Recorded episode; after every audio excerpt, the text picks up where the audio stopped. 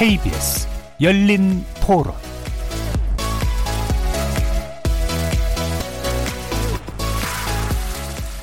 안녕하십니까. KBS 열린토론 정준희입니다.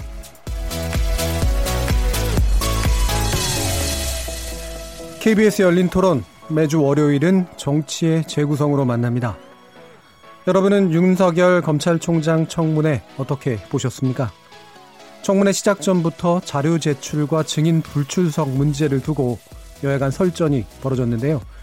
법사위원들까지 바꿔가며 진행된 공격과 방어, 그리고 덤으로 인사검증이라는 본질보단 자기 홍보라는 제밥에만 관심을 보이는 일부 의원들. 정치의 재구성에서 윤석열 검찰총장 후보자 청문회 다시 한번 정리해 보겠습니다. KBS 열린 토론은 여러분과 함께 만듭니다. 문자로 참여하실 분은 샵 9730으로 의견 남겨주십시오. 단문은 50원, 장문은 100원의 정보 이용료가 붙습니다. KBS 모바일콩, 트위터 계정 KBS 오픈을 통해서도 무료로 참여하실 수 있습니다. 청취자 여러분이 KBS 열린 토론의 주인공입니다. 날카로운 의견과 뜨거운 참여 기다리겠습니다. KBS 열린 토론 지금부터 출발하겠습니다.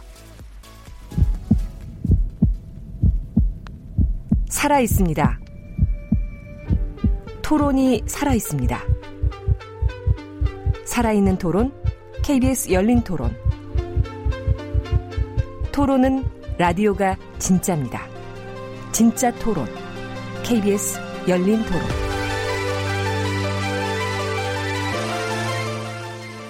정치의 재구성, 함께해 주실 네 분의 논객 소개합니다. 최병묵 전 월간조선 편집장 나오셨습니다. 네, 안녕하세요. 배종찬 인사이트K 연구소장 나오셨습니다. 안녕하십니까.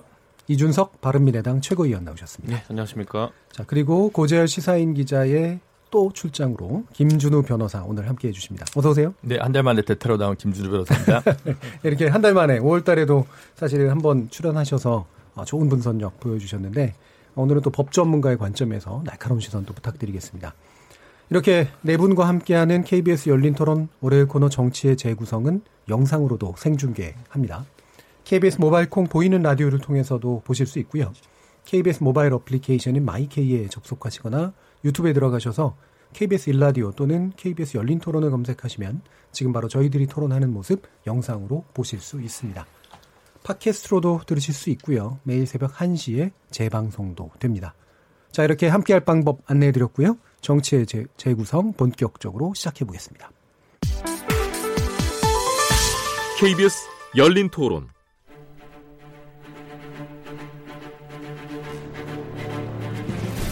저는 많은 국민이 지켜보시는 이 자리에서 검찰의 정치적 중립을 확실히 지키겠다고 약속드립니다.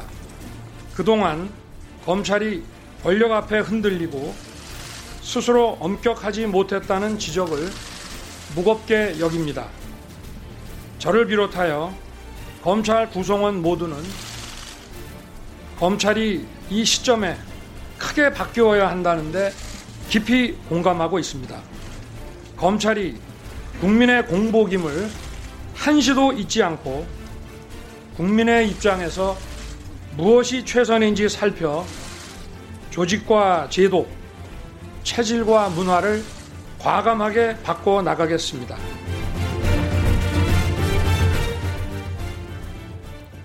자, 오늘 오전 10시부터 진행됐던 윤석열 검찰총장 후보자의 청문회 주요 장면 이제 음성으로 들으셨는데요. 배경음악이 잠옷 굉장히 진중했던 것 같습니다. 카메라 플래시 터지는 소리도 이제 같이 좀 효과음으로 나왔대요. 전반적인 총평부터 한번 들어보도록 하겠습니다. 최병묵 기자님부터 들어볼게요.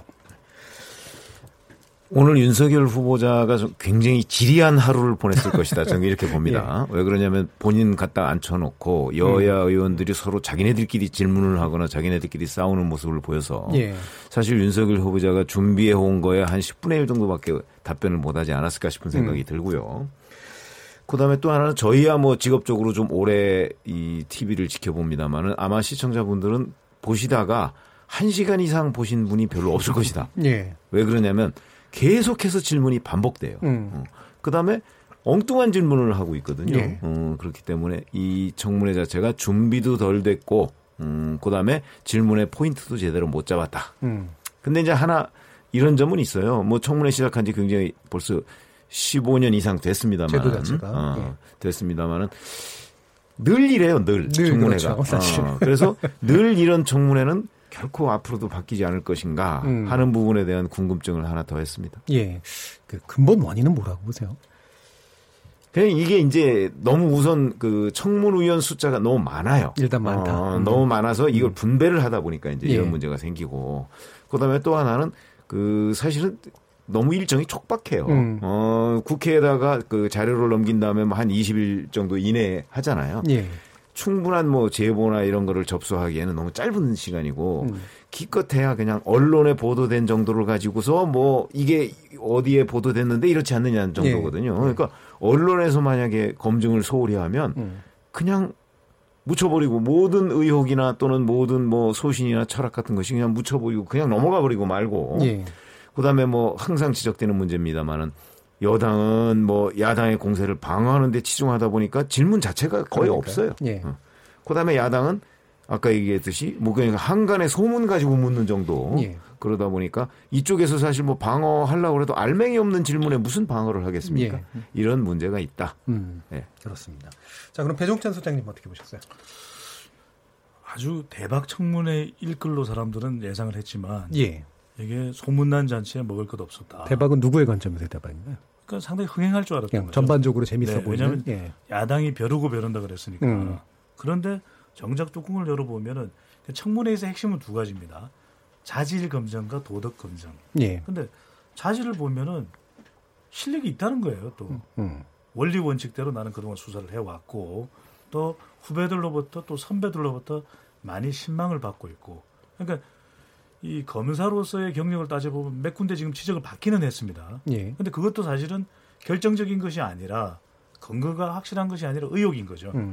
그다음에 이제 도덕성 문제는 대부분 본인의 재산은 아니고 또 아내, 또 장모와 관련된 것도 여전히 의혹인 거죠. 예. 예. 그래서 이런 부분에 대해서는 양쪽 다 예리하지 않았다. 그러니까 창을 들이대야 되는 야당이나 또는 방어를 해내야 되는 윤석열 검찰총장 후보자도 별로 할 얘기 없으니까. 예. 그런데 저는 한 가지만 보면은 오히려 이 청문회가 윤석열 검찰총장 후보자의 청문회인데 두 사람의 이름이 더 거론이 돼요. 예. 하나는 자유한국당 황교안 대표 당시 댓글 수사와 관련해서 압박이지 않았냐 법무장관이었으니까 그거 하나가 논란이고 또 하나는 양정철 민주연구원장의 이름이 예. 또 거론됐습니다. 예. 만났다. 양정철 원장은 국정원장도 만나고 서울중앙지검장도 만나고 그러면서 오히려 어떤 얘기가 나오면 양쪽 정당에서 다 나를 영입하고 싶어 했다. 그러니까 오히려 윤석열이라는 사람의 이 후보자의 이 부가가치만 더 올라간 그런 청문회 비슷하게. 예. 물론 양정철 원장도 출마라고 했는데 자유한국당도 나의 영입을 원했다. 예. 그러면 어떻게 되는 겁니까 청문회가. 영입을 원했던 양쪽에서 청문회를 하고 있으니 청문회가 제대로 될 리가 있나요? 검찰총장을 안 시키고 국회의원 시키려고 했던 건가요? 김 빠진. 그래서 지금 전희경 의원 같은 경우는 그런 이야기를 해요. 왜냐하면 예. 검찰총장 후보 말고 총선 출마해라. 이런 이야기가 나오는데 그만큼 이렇게 되다 보니까 오히려 또 윤석열이라는 사람이 어떤 사람이길래 이게 검찰총장 후보를 넘어서서 양정당에서 영위까지 하고 싶었냐. 이런 상황이 되는 거죠. 예. 김 빠졌다. 그렇습니다. 이준석 최고위원 어떻게 보셨어요? 그러니까 우리가 이제 청문회의 단골 메뉴로 보통 나오는 것이 뭐 예를 들어 자식에 대한 증여 아니면 뭐 자식의 뭐 입시 관련해가지고 뭐 외압을 줬다 아니면 예. 특혜를 줬다 뭐 이런 것들이 나와야 되는데 우선 윤석열 후보자가 결혼이 늦었기 때문에 그 부분에 대해서 검증할 부분이 사실 없습니다. 예. 그러다 보니까 또 그리고 이분이 또 논문을 쓴 것도 아니고 그러다 보니까 흔히 말하는 표절 검증도 할 것이 딱히 없습니다. 그렇다면 남아있는 것은 이 사람이 공무원으로 행했었던 일에 대해 가지고 같이 판단을 해가지고 청문회에 임해야 되는 거거든요. 예. 뭐 법적인 사안이 아니니까 이걸 잘했다 못했다 판단해야 되는데 그것을 가리기에 의원들에게 주어진 90분의 어떤 시간이라는 거는 사실 뭐 일반 법정에서 검사가 논고하기도 어려운 정도의 시간이기 때문에 청문회장에서 그걸 하기 어려울 것이다. 그러다 보니까 의원들이 언론이 오히려 취재한 내용을 쫓아가려고 하는 경향성이 있다. 그런데 뒤집어 말하면은 언론 보도가 단독자를 붙이고 있다 하더라도 내용 자체가 구체적이 못했던 거는 언론도 그 안에서 검증에 이제 더 이상 나가는 거 실패했던 것이거든요. 예. 그러니까 의혹을 확인하는 것에. 그런데 그거를 뭐 별다른 제보나 아니면 별다른 뭐 수사라고 해야 될까? 조사 없이 뭐 청문회장에서 아까 말했듯이 또 기십분의 시간 동안 이걸 펼쳐놓으려니까 좀 맥이 빠진 상황이 아니었나.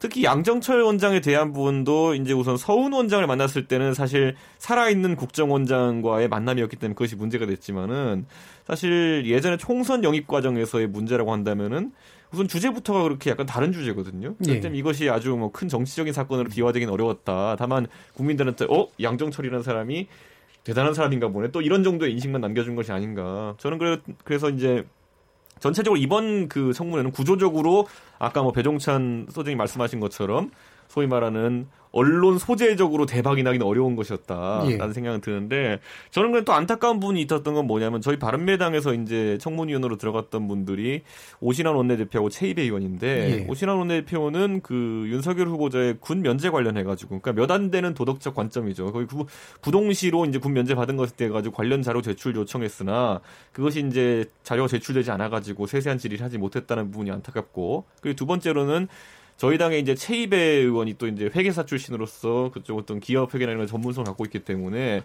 어젠 주식 매매 관련해가 자료 제출도 요구했으나 뭐 청문회에선 이런 것들은 비일비재하긴 합니다만은 뭐 제출 의무가 없는 것들에 대해 가지고는 제출을 좀 소홀히 한 것이 아닌가. 예. 그래서 이 부분은 좀 아쉽다라고 할 수 있을 것 같습니다. 예.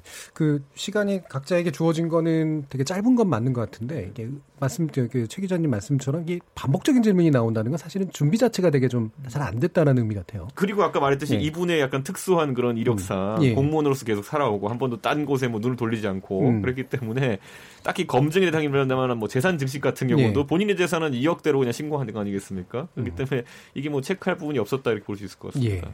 자, 김준우 변호사님. 그러니까 뭐 최 편집장님 말씀하신 대로 이게 중간에 봐도 어떻게 진행됐는지 알고 앞으로 어떻게 될지 아는 한국 드라마 같은 그러니까 각본 있는 드라마. 예. 반전은 없고 각본대로 그냥 흘러갔다고 생각이 들고요. 뭐 특별한 특이사항은 있기는 어려웠을 거 보고 사실 애시당초에 검찰총장이 청문회에서 낙마한 거는 천성관 검찰총장 지명자였던 경우밖에 없거든요. 근데 예. 그 당시는 이제 재산 증식 과정이 굉장히 좀 비정상적으로 튀었던 거고, 뭐 아까 이준석 최고께서 말씀하셨듯이 윤석열 총장 후보자는 이제 10,000원이고 원래 이제 부잣집에 그냥 50대에 장가를 간 거여서 그 뭐 재산 증식 과정에서 본인의 권력이 남용될 개연성이 별로 없기 때문에 사실 뭐 애시당초 예정된 각본대로 흘러갔다기. 뭐 그렇게 보는 게 뭐 타당하지 않을까 싶습니다. 근데 이제 양정철 원장과의 만남은 예. 사실은 조금 더 들여다볼 필요는 있었다고 생각을 해요. 예. 무슨 얘기냐면 2015년에 이제 처음 만난 거 아니겠습니까?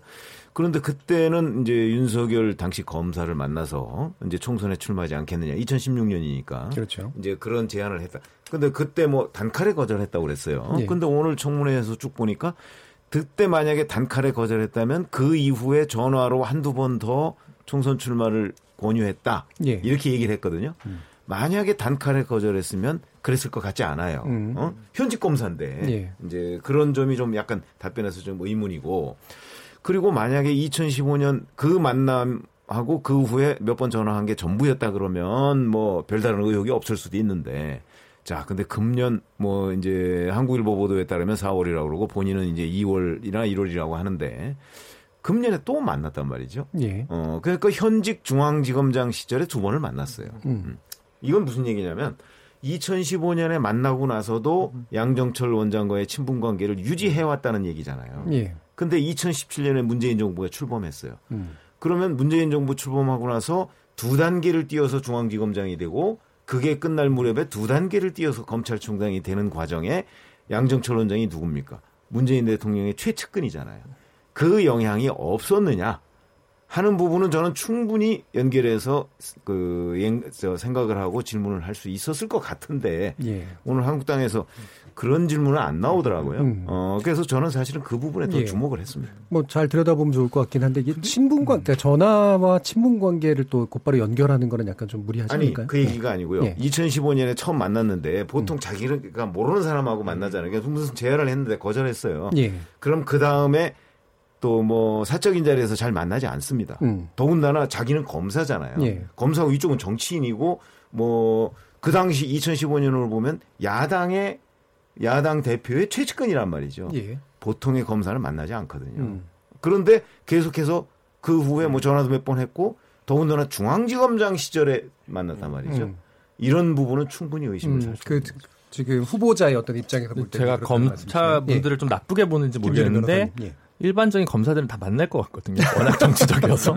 그래서 그러니까 그게 적절한지 부적절한지는 떠나서 나쁘게 보는 예, 검사 일반이 예, 그렇다. 검사 일반은 호기심이 들 것 같고 워낙 이제 정치권의 콜이 많으니까. 근데 다만 최근에 예를 들어 미투에 있었던 뭐 임은정 검사, 서지현 검사 이런 분들도 그렇지 옛날처럼 검찰 내부에서 개혁을 부르짖거나 다른 목소리를 내시는 분들이 쪼르르 여의도에 노크를 잘 하진 않습니다. 그럼 그거는 이미 시기상 그건 20세기의 문법이거든요. 예. 검찰 안에서 새로운 개혁성을 드러낸 다음에 여의도에 노크하는 그 문법은 본인의 의견의 진정성을 오히려 의심받게 하기 때문에 사실 저는 정치권 입성이나 이런 걸 굳이 타진했을 것 같지는 않고요. 그냥 제 생각인데 술을 좀 좋아하고 외부 사람들도 좀 많이 만나야 된다 이런 생각에서 제일 정보가 많은 사람이니까 호기심이 들어서 만났을 것 같습니다. 근데 그게 과연 적절하냐? 저는 뭐 거기에서 좀 의문이 있을 수도 있다고 생각하는데 청문회 과정에서 조금 신기했던 것은 이제 야당 의원들도 많이 만났다, 좀 만났다 이런 얘기들이 있는 거 봐서 본인 또 평소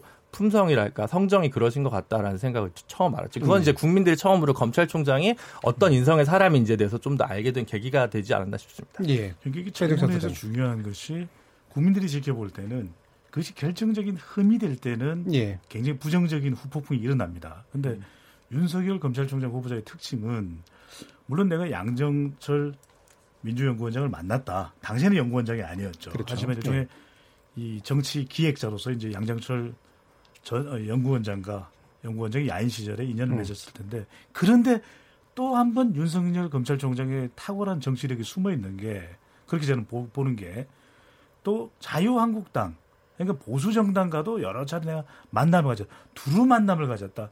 이렇게 되면 어느 한쪽을 겨냥하기 굉장히 힘듭니다. 그런데 이번 청문회를 사실 미리 보는 청문회에서 우리 이 정치의 재구성에서 제가 이건 뭐 안 봐도 비디오다라는 이야기를 하지 않았습니까? 그런 이야기가 왜냐하면 세 가지입니다. 하나는 적폐청산 이야기가 나올 텐데 나는 사람에 충성하지 않는다. 나는 조직에 충성하는 사람입니다. 이걸로 이미 나는 원리 원칙 따른다고 답이 나왔거든요.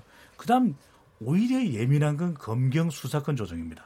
왜냐하면 이 부분이 정치적으로 어떤 입장을 취하느냐에 따라서 이 패스트트랙과도 관련되거든요. 이 부분을 더 집요하게 이 야당 쪽, 특히 자유한국당이나 바른미래당 쪽에서는 물을 수 있는 여지가 있는데 예. 이 부분을 공략해야 된다는 이야기를 갖고 분명히 가족과 관련된 의혹에 대해서는 아 이거 왜 이래? 왜 가족 갖고 그래? 이러면 우리 국민들이 갑자기 드라마를 하세요. 연기를 하시네요. 아니 연기가 아니고 이건 이제 팩트이기 때문에 실화를 실화냐 이렇게. 근데 이렇게 돼야 되는데 사실 이 부분을 공략하지 못했는데 그럼에도 불구하고 또 이게 윤석열 검찰총장이 보면 대부분의 응답이 면입니다. 이게 일종의 면화법이거든요. 그러니까 뭘 질문이 나오면 이렇게 이야기를 합니다. 그렇습니다. 공수처나 이 고위공직자 비리수사처 법무부 산하 별도 외청 형식이든 부정부패에 대한 국가 전체 대응 역량이 강화된다면 수사를 누가 하는지는 중요한 게 아니다. 이렇게 하면 반박을 할 수가 없어요. 그런데 대부분의 질문의 핵심 질문들은 면화법을 씁니다.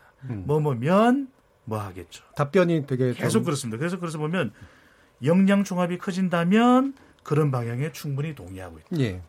이 반박이 불가능한 합법을 구사하고 있다는 거예요. 그 합법이 적절했다고 보세요? 아니, 굉장히 전략적인 거죠. 윤석열 검찰총장 후보자 입장에서는. 예. 네, 이건 공격하기가 쉽지 않거든요. 그렇게 한다면 난 그렇게 하겠다. 이렇게 이야기를 한 거니까. 근데 이건 이제 정치인의 합법이라고 이제 보여지는 것이 아까 말했듯이 검경 수사권 조정이나 그런 부분 같은 경우에는 지금 뭐 단서 조항을 달아서 조건부로 이렇게 찬성 반대를 표할 사안이 아니라 이미 정부 안이 나와 있고 패스트트랙으로 진행되고 있는 사항이기 때문에 그 안에 대해서 찬성하는지 반대하는지를 명확히 밝히는 사안인데 뭐 역량이 강화된다면 나는 찬성한다. 뭐 이거 자체가 뭐 아까 면화법이라 얘기했는데 이게 다 어떤 사람들은 종종 이제 다만이라고 나오는 경우도 있어요. 뭐 말씀은 맞습니다만 뭐 이런 경우는 아닙니다. 이렇게 하는 경우도 있는데 이건 상당히 답변을 했으나 답변이 아닌 것이죠. 그렇기 때문에 저는 야당 의원들 같은 경우에 사실 저는 아까 제가 뭐 먼저 기술한 이유로 이 윤석열 후보자에 대한 개인적인 어떤 도덕성 검증보다는 정책 검증을 하는 데 있어서 이걸 좀 더 확답을 받아내기에 주력했어야 되는데, 저는 지금 사실 윤석열 후보자가 이번에 밝힌 그 수사권 조정안이라는 거는 사실 정부안이랑도 약간 궤가 다르거든요. 예. 그러니까 특히 수사 지휘라든지 이런 부분이 있어가지고, 그렇기 때문에 저는 이 부분을 좀 더 집요하게 파고들었으면 좋겠다. 그리고 정부, 그러면 민주당 의원들도 개입하지 않을 수밖에 없는 상황을 만들 수 있었거든요. 근데 이번에 선봉에 섰던 분들이 약간 뭐 김진태 의원도 그렇고 다소 이제 추측성 이제 질의를 하게 되면서 초반에 분위기를 좀 빼버린 것이 아닌가, 좀 네, 이런 생각. 고발할 사람을 왜 만났냐 이런 이 말이 지금 굉장히 좀 몇 개월 뒤에 저희가 고발할 사람을 왜 미리 만났느냐 뭐 이런 좀 약간 타임머신 같은 질의가 나와가지고 당황스러웠습니다. 네. 그리고 이제 질문 중에 네, 또 이런 것들이 있었어요. 검경 수사권 조정 문제하고 관련해서 네. 이제.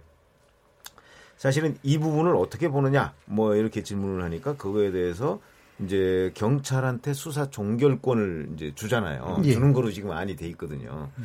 근데 그 종결권 주는 것을 보완할 수 있다면, 예. 뭐 자기 반대하지 않는다 이런 식으로 예. 얘기를 했단 말이죠. 그러면 이제 이런 거를 사실은 자유한국당 의원들이나 아니면 바른미래당이나 뭐 이런 데서 딱 잡아채가지고 얘기를 해야 되는 거예요. 보완을 어떻게 하는 게 옳냐. 그러면 예. 뭐 어떤 식으로 보완을 해야 당신이 반대하지 않느냐 하는 게 굉장히 중요한 거죠. 왜냐하면 그 경찰의 수사 종결권을 주는 문제를 만약에 보완하지 않고 지금대로 하는 거는 반대한다는 걸 내포하고 있잖아요. 예. 이 말에는. 그러면 이거를 자기는 이제 보완하면 찬성하는데 그럼 어떻게 보완하느냐? 그걸 심하게 보완하면 지금 검경 수사권 조정을 안 하는 거하고 똑같은 효과를 초래해요. 네. 그렇지 않습니까? 근데 이런 문제가 아마 그 의원들이 자기가 원래 질문하려고 생각했던 거 있잖아요. 네. 이제 그것만 신경을 쓰다 보니까 한 단계를 더 못 들어간 것 아닌가 싶은 생각이 네. 들어서 전 사실은 오늘 TV를 봐가면서 아, 저건 굉장히 좀 아쉽다. 물론 저는 뭐 미리 질문을 준비하고 TV를 본 건 아니라서 그런지 모르겠는데 예. 좀 아쉽다는 생각이 많이 들었습니다. 그러니까 왜냐하면 답변을 가지고 한 번 더 깊이 들어가서 질문을 할 수 있는 사항들을 굉장히 많이 놓쳤다고 봅니다. 예. 짧게 제가 한 가지만 더 말씀드리면 그렇게 될 수밖에 없는 게 준비를 윤석열 검찰총장 측이 더 많이 한 것 같아요. 예. 어떤 질문이 나올 걸 다 대비하고 특히 검경 수사권 쪽이 대답을 다 요구할 것이다. 이게 이제 예상됐던 것이든 다른 질문에 대해서는 두 가지 대답이면 됩니다. 그래서 적폐청산 원리, 원칙. 그다음에 가족에 대해서는 왜 이래. 그런데 지금 검경수 사건에 대해서는 답을 해야 되는데 이 청문회가 있기 전에만 계속해서 기자들의 질문에 대해서는 차차차 계속 차차차입니다. 그래서 이게 차차차가 아닌데 근데 차차 내가 이야기를 하겠다는데 오늘 대답을 보면 공수처 법안 각 조항에 제가 총괄해서 찬성이나 반대를 말할 수는 없지만 그 다음에 부패 대응 국가 역량 총량이 커진다면 예. 충분히 동의한다. 그러니까 여기에 대해서는 지금 어딘가 입장 밝히지 않은 거거든요. 예. 근데 들어보면 맞는 것 같아요. 타당해 보여요. 근데 말씀하신 대로 여기에 대해서 더 따져 물어야 되는 것이 자유한국당의 유일한 청문회에서 역량을 보여주는 것이었는데 그러지 못했다는 거죠. 그 윤 후보자가 그 모두 발언에서 이렇게 얘기했어요. 그 최종 결정은 국민과 국회의 권한이고 공직자로서 국회의 결정을 존중할 것이다. 이게 상당히 원래 원칙상 맞는 그렇죠. 네. 발언이잖아요.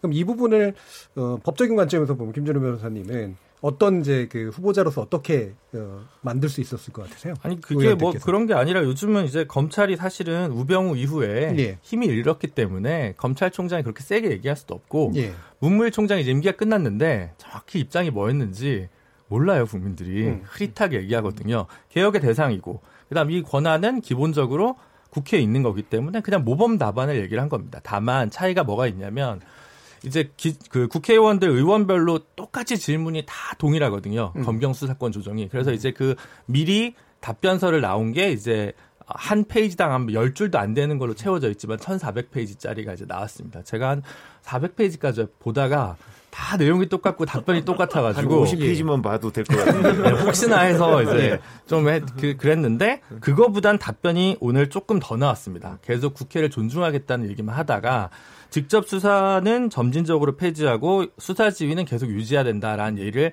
한 발 더 나갔거든요. 그게 이제 지금 여당 혹은 패스트트랙에 있는 법안이랑 조금 다르냐 같냐 예. 얘기하기가 조금 애매한 부분이 있는데 검찰 안에서 그런 불만이 있습니다. 특별수사권, 1차 수사권을 특수수사에 대해서 가져온 대신에 수사지휘권을 내려놓음으로써 일반 형사부 검사들의 불만이 좀 있다. 이런 여론이 있었는데 검찰총장 후보로 지명되고 나서 이제 그런 형사부 담당 검사들이랑 면담을 하고 돌았다는 거죠. 그러니까 그런 우려들이 있으니까 처음에 답변서는 보다 더 모범 답안이었는데 이제 검찰총장 수장이 되는 입장에서 조직을 단도리하기 위한 모범 답안만큼 0.5도 더 나간 답변을 했다. 약간 우려라든가. 네, 그런 걸 한 거고요. 자유한국당은 뭐 질문이 더 날카롭기가 어려웠던 이유가 그대로 가자는 게 기본적인 당론이나 마찬가지고 패스트트랙을 반대하는 입장에서 뭐 더 얘기를 사실 나올 게 없고 그냥 뭐 그럼 자기 얘기를 해야 되는데 자기들도 자기 얘기가 사실 제가 생각하기에는 충분히 교통정리가 안 돼 있거든요. 그래서 그럼 공격과 수비가 뭔가 같이 이제 배분이 돼야 되는데 한쪽은 황교안 대표 방어하고 있고 뭐 한쪽은 최교일 전 서울중앙지검장 이제 현 국회의원 방어하고 있고 이러다 보니까 그 공격을 쭉 나갈 그 힘의 배분조차 쉽지 않았던 상황이기 때문에 사실 뭐 자유한국당으로서도 요령부득이 아니었나 이런 생각이 듭니다. 이번에 그 일부 이 청문회를 바라보면서 사람들이 좀 기대했거나 약간 궁금해했던 게 더불어민주당 측에서 이제 황교안 대표하고 이제 자유한국당 대표하고 관련된 문제를 아마 상당히 이제 불고 늘어질 것이다. 그래서 외려 이제 그런 청문회가 될 것이다라고 하는 그런 짐작도 있었고요. 또 한 가지가 이제 현재 한국당의 이제 청문위원들 자체가 이제 수사 대상이기 때문에 따라서 부적절하다고 보는 사람도 있고 또는 몸조심을 할 거다라고 얘기하는 사람들도 있었습니다. 그래서 이런 조건이 좀 이 오늘의 청문회에 어떻게 좀 영향을 끼쳤다고 보세요? 저는 당연히 지금 패스트트랙 수사가 있는 상황 속에서 뭐 국회의원들이 당연히 본인들의 이런 의무이기 때문에 그러면 안 되지만은 인사 검증에 나섰을 때 상당히 부담을 느꼈을 건 사실이라 봅니다. 근데 이것은 당연히 윤석열 총장 후보자 입장에서 상당한 부담이었을 겁니다. 예, 여기에 대해서 이제 질문이 들어왔을 때 어떻게 답할 것이냐. 그런데 그런 특수한 사정이 있다 보니까 이번 인사청문회에서 약간은 뭐 우리가 야구에서 보면 무관심 도루라는 얘기도 하기도 하는데 약간 청문회 위원들 사이에서도 일부에게는 똑같은 질문을 반복했던 이유 중에 하나는 사실 거기 묻혀가려는 의도도 있었을 것이다. 예. 돌출되지 않으려는 의도도 있었을 것이다. 그 정도가 될 정도로 실제로 지금 선거를 1년 앞둔 상황에서의 그 패스트트랙 관련 국회 선진화법 수사라는 것은 국회의원들한테 상당한 부담일 것이 지난번에도 한번 언급한 적이 있지만은 황교안 대표가 만약에 공천을 하게 된다면은 개혁 공천이라는 걸 해야 되는데 그 개혁 공천이라는 건 사실 국민들이 국회의원 개개인을 잘 알지 못하기 때문에 몇 명을 잘랐냐 그리고 이제 수치로 나오는 것인데. 자를 때 가장 불만 없는 게 객관적인 기준으로 자르는 것입니다. 대표적으로 뭐 수사 중이다, 기소 중이다, 뭐 이런 걸로 자르는 것이기 때문에 아마 개별 국회의원 입장에서는 상당한 부담 속에서 이번 청문회를 맞이했을 것이다. 지금 도대체 보면 110몇 명인가가 고발돼 있잖아요. 보면은 그리고 한국당 의원 중에 그럼 이제 절반 이상이 이렇게 돼 있는 상황인데 청문위원 중에 상당수가 이렇게 돼 있는 상황 속에서 부담이 갈 수밖에 없다. 이런 생각이 좀 듭니다. 지금 저는 생각이 다른데 왜냐하면 황교안 대표 그다음에 이제 자유한국당 입장에서 본다면 이번 패스트트랙 과정에서 그 이른바 그러니까 야당 입장에서 본다면 강력한 투쟁을 통해서 이제 고소고발을 당한 사람들이 많잖아요. 지금 뭐 자유한국당에만 거의 60명 되잖아요. 자 그런데 이런 사람들을 그 뭐 고소고발 됐다고 해서 차기 공천에 불이익을 준다는 건 저는 상상할 수가 없고 오히려 혜택을 줘야 된다고 생각해요. 황교안 대표나 자유한국당 입장에서 그렇지 않습니까? 아니 그래야 당을 위해서 몸을 던져서 싸우는 거지. 그 당의 입장에서. 그러면 그 당의 입장에서는 그렇기 때문에 오히려 황교안 대표 입장에서는 이 사람들을 배제하기가 더 어려워졌다고 보고 그다음에 검찰이 수사를 아무리 빨리 해도요. 내년 총선 지금 몇 개월 안 남았습니다. 그러니까. 그 전에 이거 확정 판결 안 납니다. 그렇죠? 그렇게 되면 야당은요. 오히려 자기가 야당 후보로서는 자기가 탄압을 당했다. 이 정부로부터. 그리고 지금 여기서 검찰총장 후보자한테 좀 잘 보인다고 그래서 절대 검찰이 자유한국당 그저 고소고발 된 사람들 봐주지 않습니다. 그런 거 뭐 서로 다 알아요. 그렇기 때문에 저는 오히려 지금 그 오늘 그 법사위원들이 자기네들이 뭐 고소고발 당했다고 그래서 좀 더 약하게 했다. 뭐 이렇게 생각은 전혀 안 들고 오히려 준비했던 대로 했는데 너무나 준비했던 게 충실하다 보니까 제가 말씀드렸잖아요. 윤석열 후보자의 그 약간의 그 말의 유희 같은 이런 부분에 대해서 제대로 그 핀포인트를 못했다. 오히려 거기에 문제가 있다고 생각합니다. 이게 고소고발 건데였는데 지금까지 이런 후보가 없었던 거죠. 그러니까 지난 인사청문회 때를 보면은 장관들 중에서는 집중 공략할 사람이 나옵니다. 근데 검찰총장의 경우에는 또 약간 다른 건 있잖아요. 같은 검찰총장이 아니라는 거예요. 이렇게 역대 여론의 주목을 받는 인물이 그런 부분이 있죠. 이런 사람이 없는 거거든요. 그러니까 이미지 자체가 개혁적인 데다가 난 사람한테는 충성 안 합니다. 이런 이야기가 이게 대중적인 인기를 동반하고 있는 겁니다. 그러니까 지금까지 보면 검찰총장이 대체적으로 나오면 부정적인 여론이 더 높아요. 그러니까 어떻게든 방어를 하려고 하는 것이 여당 쪽의 입장인데 심지어는 어떤 이야기를 하냐면 서면 답변에서 우리 김준우 변호사님 아실 겁니다. 이 우병우 전 수석에 대해서 능력 있는 검사였다. 이런 얘기요. 유능하고 예. 책임감 강한 검사. 이건 호평이에요. 예. 이랬더라면 정말 본인의 입지가 단단하지 않으면 여당 의원들이 난리가 났을 겁니다. 예. 무슨 지금 철학을 가지고 있는 거냐 당신. 그럼 뭐 이거 심지어는 작년 8월경만 해도 윤석열 사단과 우병우와 뭐가 다른가 이런 이야기까지 신문 제목으로 나올 정도였어요. 예. 근데 저는 이게 왜 가능한 일인가. 인기도 보통 인기가 아닙니다. 그러니까 지난 17일 지명되는 낮 12시 기준으로 구글 트렌드에서 국민 남동생 이강인을 앞섰다니까요. 아니 그게 이 사람이 가지고 있는 대중적인 인기라는 건데 이걸 보시면 이강인은 좀 약간 떨어질 때가 되지 않았나요? 네, 자 시간 관계상 넘어가겠습니다. 리얼미터가 지난달 18일 바로 그 지점입니다. 리얼미터가 오마이뉴스 의뢰를 받아서 전국 500명 무선 전화 면접 및 유무선 RDD 세통납수서에 표본오차 95% 신뢰 수준 플러스 마이너스 4.4%포인트 응답률 5.6% 자세한 사항은 조사기관의 홈페이지에서 확인 가능합니다. 바로 그때 그 주목받는 시점에 윤석열 차기 검찰총장 후보자에 대한 지명을 어떻게 평가하느냐. 긍정적이다가 약 50%죠. 49.9%. 예. 부정이 35.6. 부정이 35.6. 그러면은 우리 정 교수님께서 배분부장이 뭐 50%면 뭐 아주 많은 건 아니네요. 더불어민주당 지지층에서 무려 87.4%입니다. 예. 87.4%. 잘했다. 현 정부 지지계층에. 이런 정도의 지지율이기 때문에 우병우를 거론했음에도 불구하고 예. 후폭풍이 전혀 느껴지지가 않을 정도잖아요. 오늘 청문회에서도 거의 거론되지 않은. 근데 이건 고소고발건이라기보다는 이 사람에게 대결 구도를 가져가서 별로 찾을 게 없다라는 게 이게 또 이 여 법무위원장이죠. 법사위원장이 누구입니까? 여상규. 예.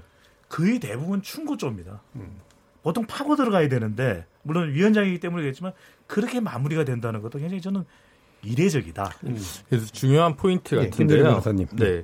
그 윤석열 검찰총장이 사실 이번이 아니라 다음번일 수도 있다는 관측이 상당히 있었죠. 많았는데 네. 이번에 조금 당겨서 했단 말입니다. 그리고 조국 수석을 민정수석에서 이제 법무부 장관으로 임명할 것 같고요.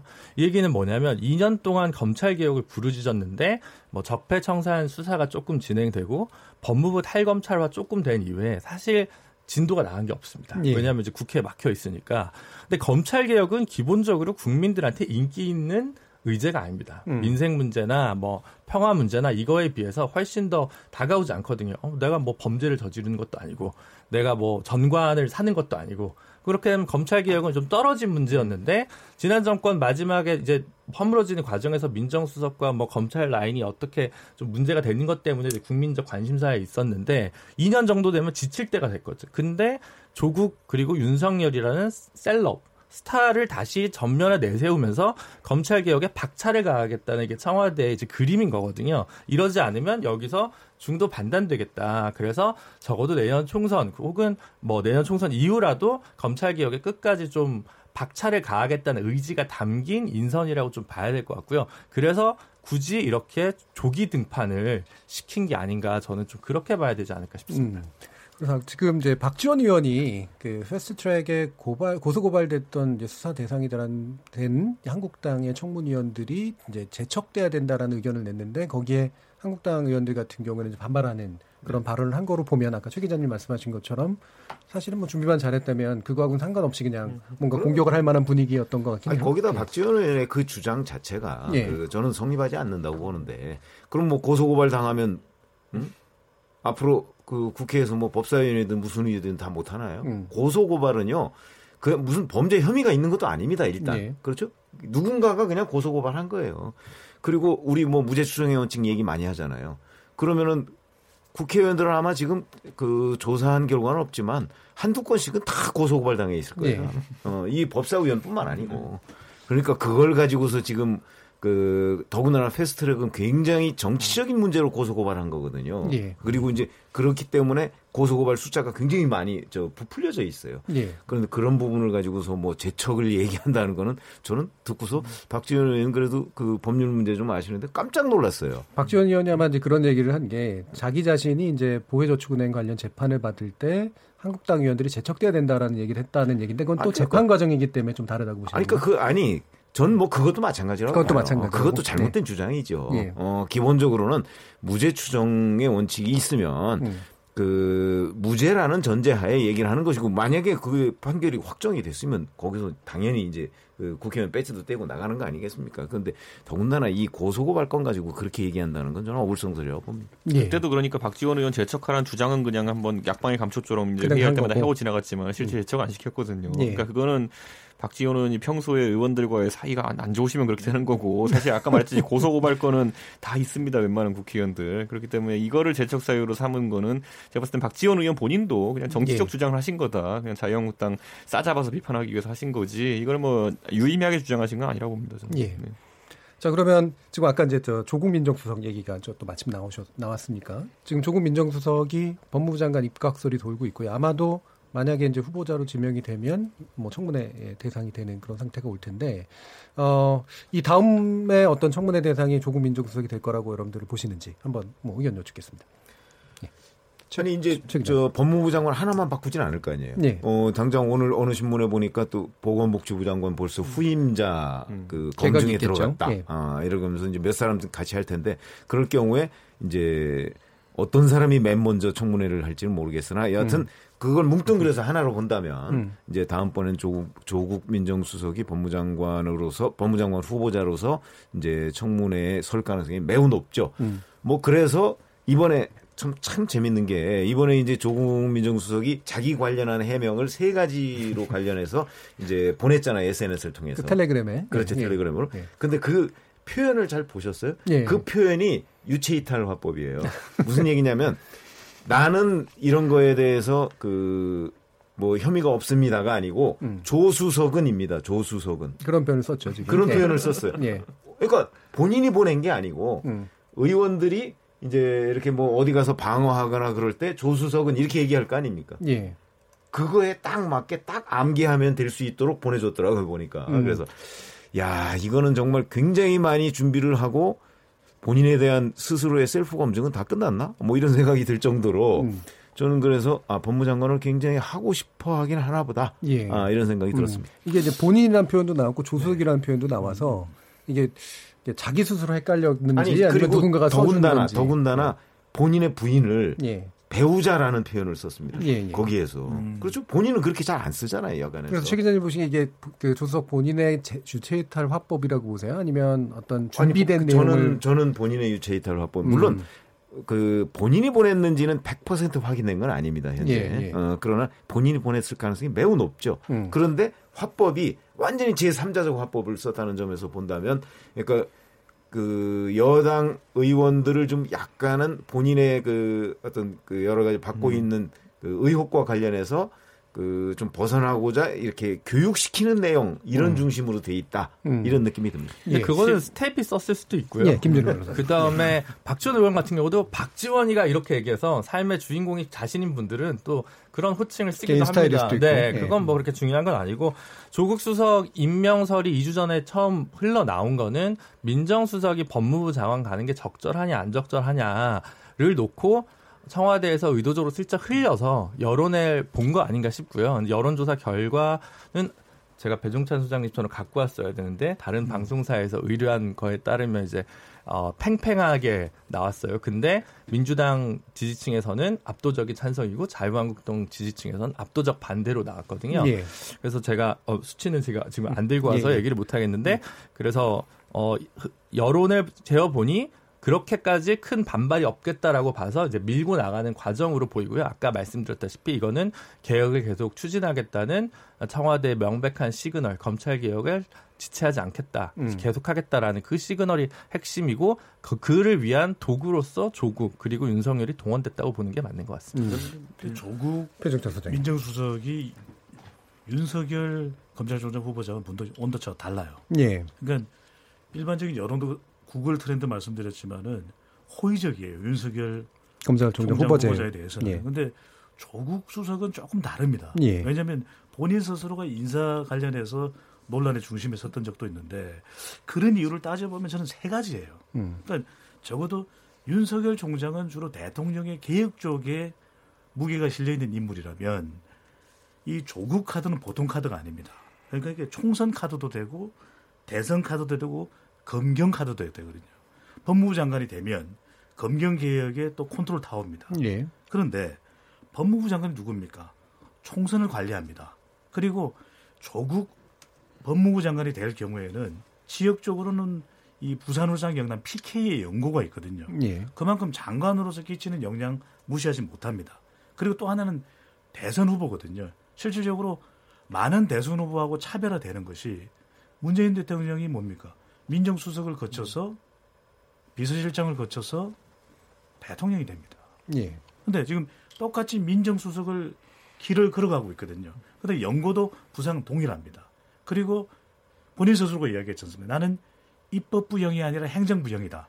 제가 보기에는 아무리 봐도 입법부형도 아니고 사법부형도 아니고 비디오형인데 본인 스스로 그렇게 설명하고 있습니다. 그런데 여기서 핵심적으로 중요한 것은 왜 지금 이런 내용들을 보낼까?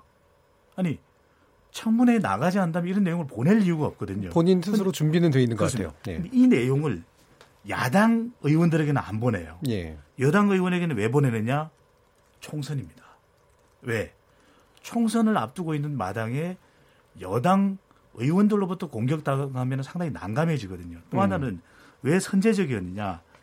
이게 검경개혁인데 자기 자신의 개인적인 이야기로 청문회에서 물리기 시작하면 검경개혁의 이 의지와 또 방향 자체가 흐려질 수가 있습니다. 예. 그럴 수가 있는 것이죠. 청문회부터 삐그덕삐그덕 되니까. 결정적인 건 이 내용입니다. 아들의 이야기를 왜 할까. 대선 후보에서 가장 치명적인 게 아들 아니면 딸입니다. 딸, 아들 다일 수도 있고요. 그러니까 이렇게 되면 이건 대선이거든요. 그렇기 때문에 저는 이 내용을 보낸 내용을 분석해 보면 여당 의원에게 보낸 거 보면 이것은 이 청문회를 넘어서서 대선까지 겨냥하고 있다. 이렇게 읽을 수밖에 없습니다. 여당의 내부 결속용이라고 하는 건 어느 정도 이해가 가는데 대선까지 얘기하자면 좀 과한 거 아닌가요? 자, 그래서 제가 한 가지 그 말씀을 멀리 내다보세요. 더 말씀을 드릴 수밖에, 크게 배팅하시는 더 말씀을 드릴 수밖에 네. 없는 게 다른 대선 후보와 차별화되죠. 왜? 다른 대선 후보들은 성 이름을 합해서 세 글자입니다. 자, 여기까지만 듣겠고요. 네. 예. 저는 이제 사실 예. 조국 수석 카드라는 것은 생각보다 정치적인 카드가 될 것입니다. 아까 말했던 것처럼 그 한국당 지지층과 민주당 지지층에서 호불호가 상당히 갈리는 인사이기도 하고요. 저는 이제 조국 수석은 지금 어쨌든 본인의 다음 문재인 정부 이제 중기에서의 역할을 찾지 못하면은 제가 봤을 땐 부산으로 강제 차출입니다. 이제 총선에. 네, 그렇기 때문에 어떻게든 자신의 입지를 만들어 나가려고 하는 것이고 지금 이 문자가 여당의 법사위원들한테 전달됐다는 것의 의미가 무엇인지를 파악해 보면요. 국회 내에서 이제 정당은요, 총선을 앞두고 부산 지역에 조국 수석과 같은 지명도가 있는 인물이 출마해서 선거를 이끌어주길 기대하고 있습니다. 과거에 2012년 선거에서 당시 제야에 있던 문재인 노무현 이사장이 낙동강 라인에 들어와서 선거를 사실상 지휘하면서 이렇게 선거를 치렀던 것처럼 그때 뭐 문재인 대통령 사상에 나오고 뭐 예. 문성근 씨 나오고 이러면 분위기가 좀 살았거든요. 그러니까 그 정도의 어떤 인사가 이제 와야 된다는 인식이 있기 때문에 당에서는 법무부 장관 임명에 이런저런 이유를 들어가지고 반대할 겁니다. 그 중에 하나가 이번에 그 조국 수석이 직접 해명했던 뭐 자녀에 대한 의혹이라든지 아니면 이런 것들 나올 텐데 사실 전 그래서 뭐 아까 메시지가 대선용 메시지가 될 수도 있겠지만은 반대로 뭐 굳이 말하자면 그 맥락상에서 나는 꼭 이번에 법무부 장관을 갈아타야 됩니다라는 그런 의도가 담긴 메시지다. 왜냐하면 당신들이 나 끌어다가 총선용으로 쓰는 거 바라지 않는다라는 걸 명시적으로 당에 전달한 거거든요. 예. 저는 조국 수석 입장에서는 이게 뭐 그래서 아까 말했듯이 본인이 행정가형이다 말한 것도 그렇고 내년도 부산 선거에서 본인이 나가더라도 좋은 결과를 담보할 수 없다는 것을 느끼기 때문에 본능적으로 지금 총선에 안 끌려나가려는 움직임 이게 보이고 있다. 저는 그래서 아까 말했듯이 배종찬 소장님 말씀하신 것처럼 여기서 그 조국 수석이 진짜 문재인 대통령의 길을 가려면요 쉬는 것도 방법이에요. 아예 법무부 장관도 안 하고. 그러니까 문재인 대통령은 쉬었잖아요. 쉰 다음에 이제 시민사회 수석이랑 이런 그 대통령 비서실장 예. 같은 역할을 무리 없이 수행해가지고 대통령까지 가게 된 것인데, 저는 조국 수석이 지금 꼭 중기의 어떤 역할을 맡아야 된다고 생각하면서 옮겨갈 자리에 자꾸 이렇게 갈망하는 모양새를 보이는 것조차 저는 약간 조급한 것이 아닌가라는 생각을 하게 됩니다. 그래서 저는 아마 여당 내에서 이번 문자로 인해가지고 사실 뭐 언론에서 이제 그 익명 보도로 냈지만은 여당 내에서도 곱지 않은 시선이 있는 것 같다. 왜냐하면 결국에는 당에서 선출한 대통령의 혜택을 입어가지고 정치권 또는 행정부에 지금 있는 인사인데, 비서실에 있는 인사인데, 당과는 무관하게 본인이 이제 살 길만 자꾸 찾아가는 모양새가 아니냐, 이렇게 비판을 받을 개연성은 전 충분히 있다 봅니다. 동아일보가 이걸 입수한 이유는 누군가가 그걸 내보여줬다는 얘기겠죠. 아무래도. 아, 전문을 보내줬으니까 전문이 보도됐겠죠. 예. 그게 이제 말씀처럼 여당 내부의 불만의 표시일 수도 있고. 그리고 이게 형식이요. 예. 얼마나 이게 참 비정적이냐면은 뭐 이렇게 잘근장을 씹어가지고 이제 그 소화하기 쉬운 형태로 전달한 것도 아니고요. 예. PDF 파일 링크를 쭉쭉쭉 보내줍니다. 그다음에 당신들이 읽어볼 테면 읽어봐라 이런 식이거든요. 그러니까 국회의원 입장에서 봤을 때도 참 이런 일이 있으면은 전화를 통해서 아이고 선배님 이런 게 뭐 어디 언론에서 이렇게 얘기했는데 사실은 이게 아니고 이건 제가 나중에 해명드리겠습니다 하고 뭐 법사위 몇 명 된다고요. 그걸 할 수도 있는 건데 딱 보면 링크를 PDF 파일로 이렇게 보내줬어요. 말이 1200자지 링크가 거의 한 700자예요. 예, 이게 약간 형식도 이상했다는 생각이 듭니다. 예. 자, 윤석열 검찰총장 후보자 청문회에 대한 청취자 여러분의 평가도 궁금합니다. 그래서 청취자 의견 듣고 정치의 재구성 후반부 토론 또 이어가도록 하겠습니다. 지금 여러분께서는 KBS 열린토론과 함께하고 계십니다.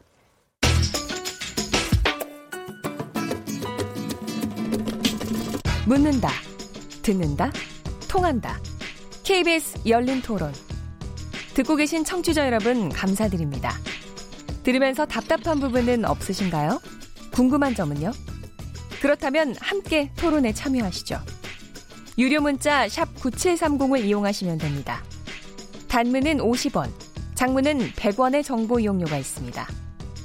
스마트폰 어플리케이션 KBS 모바일콩을 통해서도 무료로 참여하실 수 있습니다. KBS 열린 토론은 언제나 열려 있습니다. 듣고 계신 KBS 열린 토론은 매일 밤 1시에 재방송됩니다. 자, 토론 진행되는 동안 청취자들께서 보내주신 의견 들어보고 가겠습니다. 정의진 문자캐스터. 네, 안녕하십니까. 문자캐스터 정의진입니다. 청취자 여러분이 보내주신 문자 소개해드리겠습니다. 먼저 0233님. 우리 국민은 검찰총장의 자질과 도덕성 검증을 해서 국민을 위해 일해줄 사람을 원합니다. 그런데 오늘 청문회는 후보자만 나오면 죄인으로 몰아가려고 하니 국민의 마음을 전혀 헤아리지 못한 청문회입니다. 유튜브로 스트리트푸드님. 오늘 하루 종일 봤는데 야당의 칼이 무디더군요. 녹슨 칼을 갈면 되는데 부식된 칼은 버리는 게 답입니다. 3093님. 이제 국회의원과 힘 좀 쓰는 기득권의 죄도 제대로 수사하고 밝히는 검찰 기대합니다. 1180님. 민주당 의원들의 무작정 편들기도 보기 좋진 않았습니다. 청문회 때마다 반복되는 민망한 편들기도 좀 사라졌으면 해요. 2743님. 검찰개혁과 공수처에 대한 명확한 입장이 궁금했는데 그야말로 모범 답안만 말했습니다. 미묘한 시각차도 보였는데 그걸 꼬집어 묻는 의원이 없더라고요. 검찰개혁 잘 될지 국민이 지켜보겠습니다. 라고 보내주셨네요. 네, KBS 열린토론, 지금 방송을 듣고 계신 여러분이 시민논객입니다. 계속해서 청취자 여러분들의 날카로운 시선과 의견 보내주세요. 지금까지 문자캐스터 정희진이었습니다. Yeah, yeah. Yo.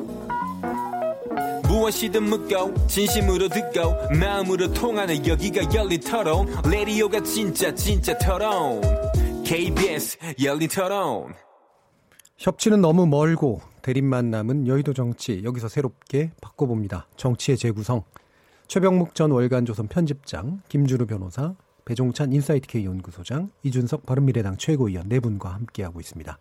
이 시간은 영상으로도 생중계하고 있는데요. KBS 모바일콩 보이는 라디오를 통해서도 보실 수 있고요.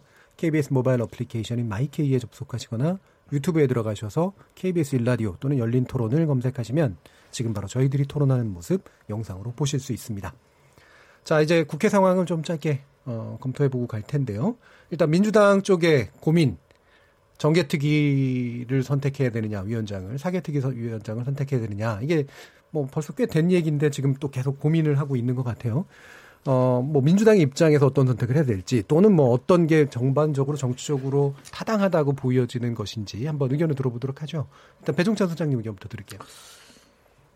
내년 총선이거든요. 바로 그러면은 더불어민주당의 가장 중요한 것은 여대 야소입니다. 여대 야소에서 가장 중요한 것은 선거 구도를 어떻게 이야기하고 어떤 전략을 쓰는 거 중요하거든요. 예. 그렇다면 핵심은 하나로 줄이면 기승전 총선에서 범진보 연합입니다. 예. 그런데 정계특위에서 제일 중요한 정계특위를 맡아야 되는 이유는 바로 이 부분이거든요. 정계특위를 맡아야만 연동형 비례대표제를 관철시키는 것이 가장 중요하죠. 예. 왜냐하면 정의당이 이 가장 목을 메고 있고 또 정의당으로서 이것을 절대 이 통과시켜야 되는 절체절명의 안이 바로 이 패스트트랙의 연동형 비례대표제거든요. 그런데 그렇게 되지 않는다 그러면은 사실상 정의당하고의 이 협력은 요원해질 수가 있는 겁니다. 그러니까 내년 선거를 본다면 이 정계특위 위원장을 맡아야 되는 이유는 첫 번째로 정의당과의 단일화, 두 번째는 연동형, 그래서 범진보, 세 번째로는 결국 이 사개특위 사법개혁은 또 다른 축이 있습니다. 왜냐하면은 이 정치개혁은 대통령과 더불어민주당이 주도한다면 이 사법개혁은 윤석열 검찰총장 또 조국 법무부 장관이 되면 그 축을 통해서 가면 되는 일이거든요. 그리고 그렇기 때문에 저는 민주당으로서 선택할 수 있는 것은 불가피하게 정치개혁특별위원회 위원장이 아닐까라는 분석을 해봅니다. 예, 선거구의 이런 선거제 개혁을 위한 쪽으로 네. 뭔가 진보 진영의 연합의 틀을 계속해서 밀고 가는 게 합리적인 판단이라고 그렇죠. 보시는 거네요. 이제 정치개혁 특위를 주도하게 되면은 지지층을 결집할 수 있는 것이고 예. 선거에서 중도층은 중요한데 결국 공약 사항이라고 할 수 있는 이 검경 수사권 조정 또 공수처치 이 부분을 통해서 사개특위는 중도층이 자연스럽게 외연 확대가 될 가능성이 여지가 있기 때문에 정계특위를 민주당은 맡아야 될 걸 분석해 봅니다. 저는 지금 예, 상황에서 아마 민주당이 이번에 정의당이 반응하는 걸 보고 약간 움찔했을 거라 좀 봅니다. 예. 왜냐하면 패스트트랙 안 하겠다는 것도 아니고 우리가 위원장을 하는 데 있어서 고민이 있다 정도 얘기했더니만은 민주당이 이건 사실상 배신에 대한 쪽으로 이제 몰아갔거든요. 정의당 측에서. 예. 예. 정의당에서. 예. 근데 저는 그 의미가 이제 민주당은 시뮬레이션이 좀 됐을 겁니다. 이번에 정계특위를 선택하는 순간 사실상 이제 본인들이 의사 일정을 결정할 권한을 갖게 되고 그렇게 되면 정의당이 민주당을 얼마나 속된 말로 쪼을까 이제 아마 느낌이 왔을 겁니다. 그리고 만약에 민주당 입장에서도 이번에 패스트트랙이 통과돼가지고 선거법 개정이 돼서 아까 배 본부장님 말한 것처럼 배 선생님 말한 것처럼 연동형 비례대표제가 되면은 어쨌든 범여권의 과반 집권 과반 인제 득표를 목표로 해야 되는데. 그렇게 했을 때 전술적으로 정의당이 어떻게 움직일지에 대한 확신이 없을 겁니다. 왜냐하면 이게 당 지지율과 어느 정도 뭐 100%는 아니지만 50% 연동되어서 의석이 나오는 거기 때문에 나중에 정의당에서 혹시라도 본인들이 의석 가져가는 부분을 이제 제도가 바뀐 뒤에 강조하기 위해 가지고 정책적인 이견을 자꾸 노출하면 어떻게 하나. 예. 무슨 말이냐면 지금 민주노총과의 관계에 있어가지고 민주당은 민주노총과 다소 불편한 관계가 되고 있고 그럼 민주노총이라는 거대 이제 투표권을 가진 집단을 정의당 끌어당기려고 할 겁니다. 그러면 총선 때 가지고 언뜻 보면 범여권이지만은 제도상 정의당이 어쨌든 의석 극대화 시켜놓고 보자 해가지고 정책적인 이견을 노출하기 시작하면은 범진보 진영의 범여권 진영의 대분열이 날 수도 있는 거거든요. 사실 예전에 2012년에도 통합진보당과 뭐 통합전비당 정의당은 정치적 궤가 약간 다르긴 합니다만은 통합진보당과 민주당이 그 정책뿐만 아니라 선거 연대를 해서 이제 후보 단일화를 했을 때 사실상 그런 쪽으로 굉장히 많이 끌려갔습니다. 정책적으로. 그렇기 때문에 사실 전체적인 선거 결과 자체가 좀 안 좋았던 누구나 이길 것을 생각했던 선거에서 그 당시 153석을 이제 새누리당에 내주고 이제 패배하는 선거가 됐거든요. 그러니까 저는 그것의 악몽을 떠올려봤을 때 과연 정의당이 이번 그 딱 최근 한 1, 2주간의 그 반응을 봤을 때 아, 정작 선거 때 가가지고 저 팀이 우리랑 아주 팀워크가 잘만 한 팀이 될까 해가지고 우려하기 시작했을 것이다. 그래서 내심 아마 이인영 원내대표를 포함한 원내 지도부 같은 경우에는 정의당에게 뭐 일정 부분 그 패스트트랙 진행하겠다는 확신은 주려고 하되 정계특위 자체를 맡아가지고 그 곤혹스러운 상황을 얻고 싶지 않을 것이다 이런 생각합니다. 예, 약간 이제 의견이 좀 달라지는 부분이 있는데 뭐 나름대로 합리적인 것 같고요. 김준우 변호사님. 일단 당위성 문제를 떠나서 이 정계특위랑 사개특위가 지금 국회에서 돌아가는 패스트트랙의 속도가 다르지 않습니까? 예. 많은 방송들에서도 지적이 됐을 거고 아마 이 방송에서도 지적이 됐을 것 같은데 사개특위는 이제 법사위를 뭐 이제 해석이 그것도 나뉠 수 있습니다만 사개특위에서 이제 모든 그 180일이 지나고 나면 굳이 별도로 법사위 90일을 안 겪어도 된다고 하는 게 이제 현재 다수적인 해석입니다. 예. 사개특위가 8월에 해소되더라도 그럼 바로 법사위로 넘어가거든요. 사개특위가 해소되니까. 근데 원래 상임위에서 180일 동안 결의가 안 되면 바로 최종 그 위원회 상원이라고 불리는 법사위에서 다시 90일을 계류해야 되는데 법사위에서 법사위로 하니까 이게 지금 패스트트랙 본회의 부의 시간이 훨씬 정개특위에 있는 선거법보다 빨리 오게 돼 있거든요. 예. 그렇기 때문에 그 90일의 편차가 아무리 국회의장이 그 본회의 부의 시간을 60일 단축을 하더라도 현재 시점에서는 한 달간의 격차가 벌어지게 돼 있고 그렇기 때문에 정개특위에서 어느 시점에서 좀 결의를 해야 이 두 개의 시차가 맞춰질 수가 있습니다. 그런 부분 때문에 정의당에서 격렬하게 저항하는 거거든요. 정말로 할 거냐. 그래서 그 부분이 더 이제 개혁의 진정성을 진짜로 민주당이 보일 거냐 말 거냐 했을 때는 이건 두말할 여지 없이 사개특위 사법개혁, 검찰개혁을 하기 위해서라도 정개특위 위원장을 맡아야 된다. 사개특위는 그냥 가만 내버려두면 그냥 본회의로 자동으로 부의되기 때문에 시간이 가면 해결될 수 있는 문제고요. 그런데 이제 다만 왜 지금 주춤하느냐 두 가지가 있는 것 같은데 이인영 원내대표가 이게 지금 홍영표 원내대표 시절에 정리된 거를 들어와서 수습하니까 좀 감이 좀 다른 것 같습니다. 예. 그리고 이제 총리가 바뀔 것이고 뭐 여러 가지 청문회가 있으니까 여야 간에 끝없이 대치 국면으로 계속 하반기 국회를 풀어가서는 곤란하다라는 고민이 하나 있었던 것 같고 그래서 최대한 좀 이 기간 내에 합의 처리를 이끌어내려는 고민이 깊으신 것 같아요. 그러다 보니까 그 모양새를 만드는 와중에 이 고민을 사개특위 위원을 하고 정개특위 위원장을 내주는 게 맞지 않나라는 생각도 좀 하신 것 같은데 그래도 현재 시점에서 아직 셈은 다 안 끝났지만 전반적인 분위기는 정개특위 위원장으로 가는 거 아니겠냐라고 싶고 다만 그동안 예결특위 위원장 선출이라든가 검찰총장의 이 청문회라든가 이런 몇 가지 의사일정이 있기 때문에 조금 더 시간을 재면서 혹시 생길 줄 모르는 변수를 좀 관리하고 통제하려고 하는 게 아닌가 저는 좀 그렇게 보고 있습니다. 근데 이거 짧게만 제가 말씀드리면 그 지금 최근 들어서 더불어민주당도 더불어서 지지율이 올라가고 있는데 이건 더불어민주당의 경쟁력이라기보다는 이 남북 효과에 의해서 대통령 지지율이 올라가는 것이거든요. 그런데 이게 빅데이터 상으로 분석을 해보면 이게 좀 정성적일 수도 있었는데 앞서 우리 김준우 변호사 말씀하셨던 대로 정개특위를 맞느냐 사개특위를 맞느냐 이것도 지금 보면은 이 혼란을 야기하는 거거든요. 그런데 이 홍영표 원내대표 때는 상당히 명쾌했어요. 이 부분이 또 파국으로 치닫긴 했었죠. 그런데 너무 고민하면서 오래 보이는 게 별로 안 좋을 것 같은데.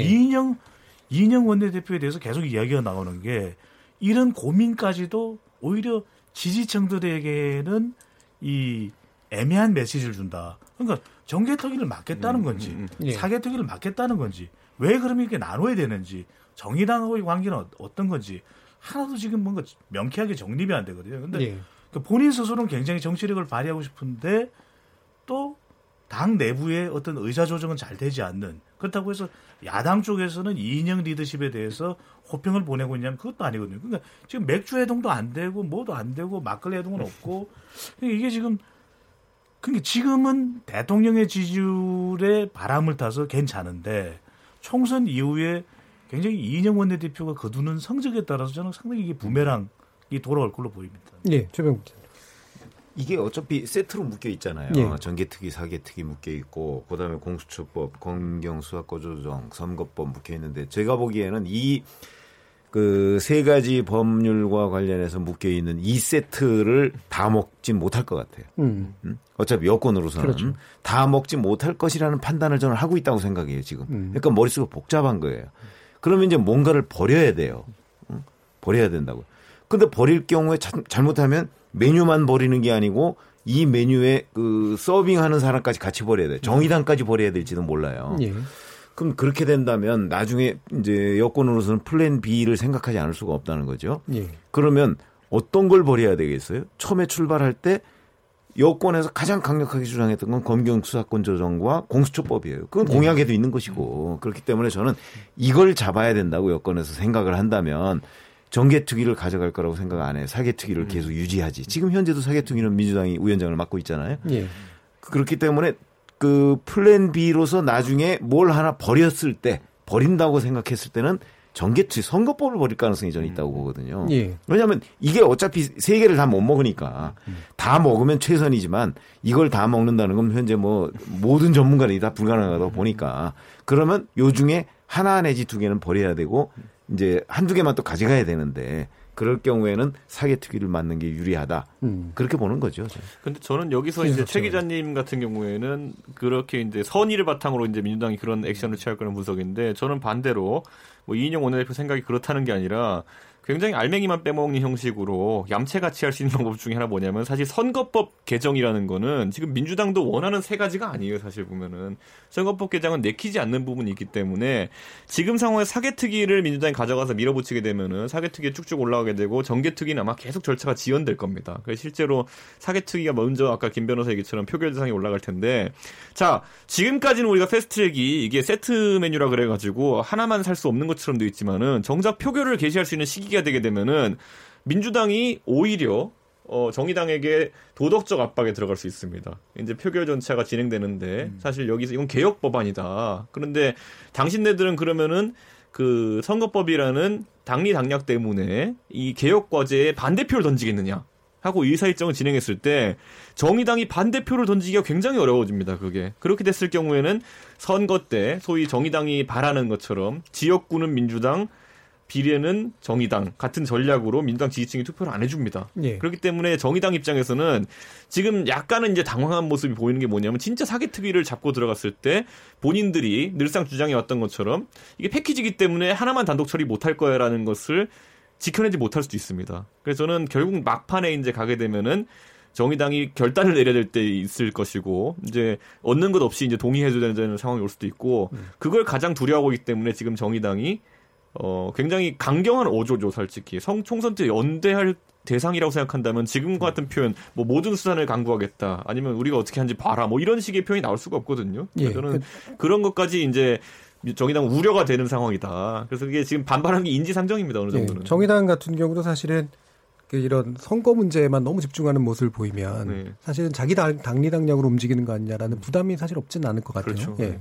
그럼에도 불구하고 예, 총선 부메랑을 무시할 수는 없는 거죠. 왜냐하면은 정의당의 지지율이 뭐 10%대까지는 아니다 하더라도 한 자릿수 후반대거든요. 오히려 의석수는 적지만 민주평화당 또는 바른미래당보다도 지지율은 더 높게 나와요. 심지어는 연동형 비례대표제를 정의당이 아주 강력하게 추진하는 이유 중에는 정당 투표를 하게 되면 오히려 더불어민주당에게 던질 투표를 또 정의당에게 하겠다고 하는 유권자의 또 의향도 나타나거든요.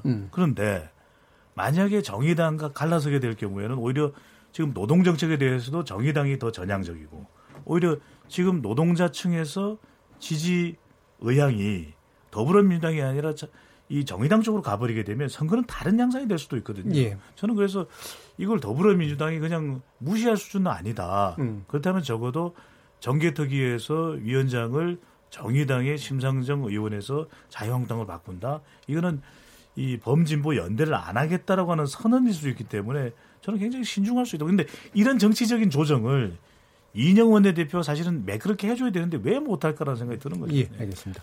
자, 이게 또 한국당 이야기도 좀 내기는 해야 되는데 이걸 시간 잡으면 좀 너무 길어질 것 같아서요. 한국당에 지금 국토위원장 두고도 이제 갈등이 좀 있고 예, 내부에 또 약간의 분란도 있고 그다음에 지금 이제 한국당에서 그러니까 황교안 대표가 얘기하는 것 같은 가운데 이제 일부의 허위 사실이나 또는 이제 오해가 좀 불러일으켜지는 그런 사실들이 좀 들어가 있기 때문에 거기에 대한 대응도 좀 필요한 상황인데 그 부분은 기회가 되면 다음 주에 좀 더 이제 사태가 진행되면서 한번 알아보도록 하고요.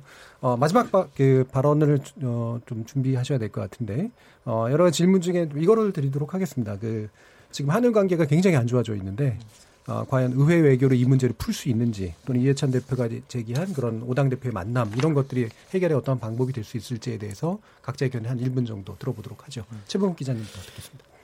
사실 여야 오당 대표가 만난다면 무슨 얘기를 할 수가 있겠어요? 결국은 일본이 이런 식으로 우리한테 무역 보복을 하는 거는 굉장히 부당하다 하는 뭐 이 나 자체 내에 공감대를 형성하고 뭐 이런 거는 굉장히 그 도움이 되겠지만 사실 여기서 본질적인 문제는 일본이 이 무역보복 문제를 철회하도록 하거나 아니면 우리가 협상으로 이 문제를 해결하는 거 아니겠습니까? 그거는 외교의 본질적인 문제로 들어가야 된다고 생각해서 제가 보기엔 정당은 우리 자체의 동력을 확보하는 데는 도움이 되지만 이 문제를 근본적으로 푸는 데는 전혀 도움이 안 되는 것이다. 그러니까 그렇죠. 이 문제를 푸는 것은 결국 정부가 일본과 해결해야 될 외교적으로 해결해야 될 이슈다 이렇게 봅니다. 그러니까 의회 외교라고 하는 건 사실 수사에 좀 가깝다라고 좀 보시는 거죠. 내적 결속. 외곽에 뭐 그렇죠 도움을 줄 수는 있겠지만 본질적인 접근은 아니다. 이게. 알겠습니다. 저는 김준우 변호사님. 최근에 사실은 의회 한일 의회 외교는 좀 끊겼죠. 뭐 한일 의회 거의 절단됐다고 들었습니다. 네, 효과적인 건 뭐 김종필 국무총리가 옛날에 한일 외교 인명 의장할 때 이럴 때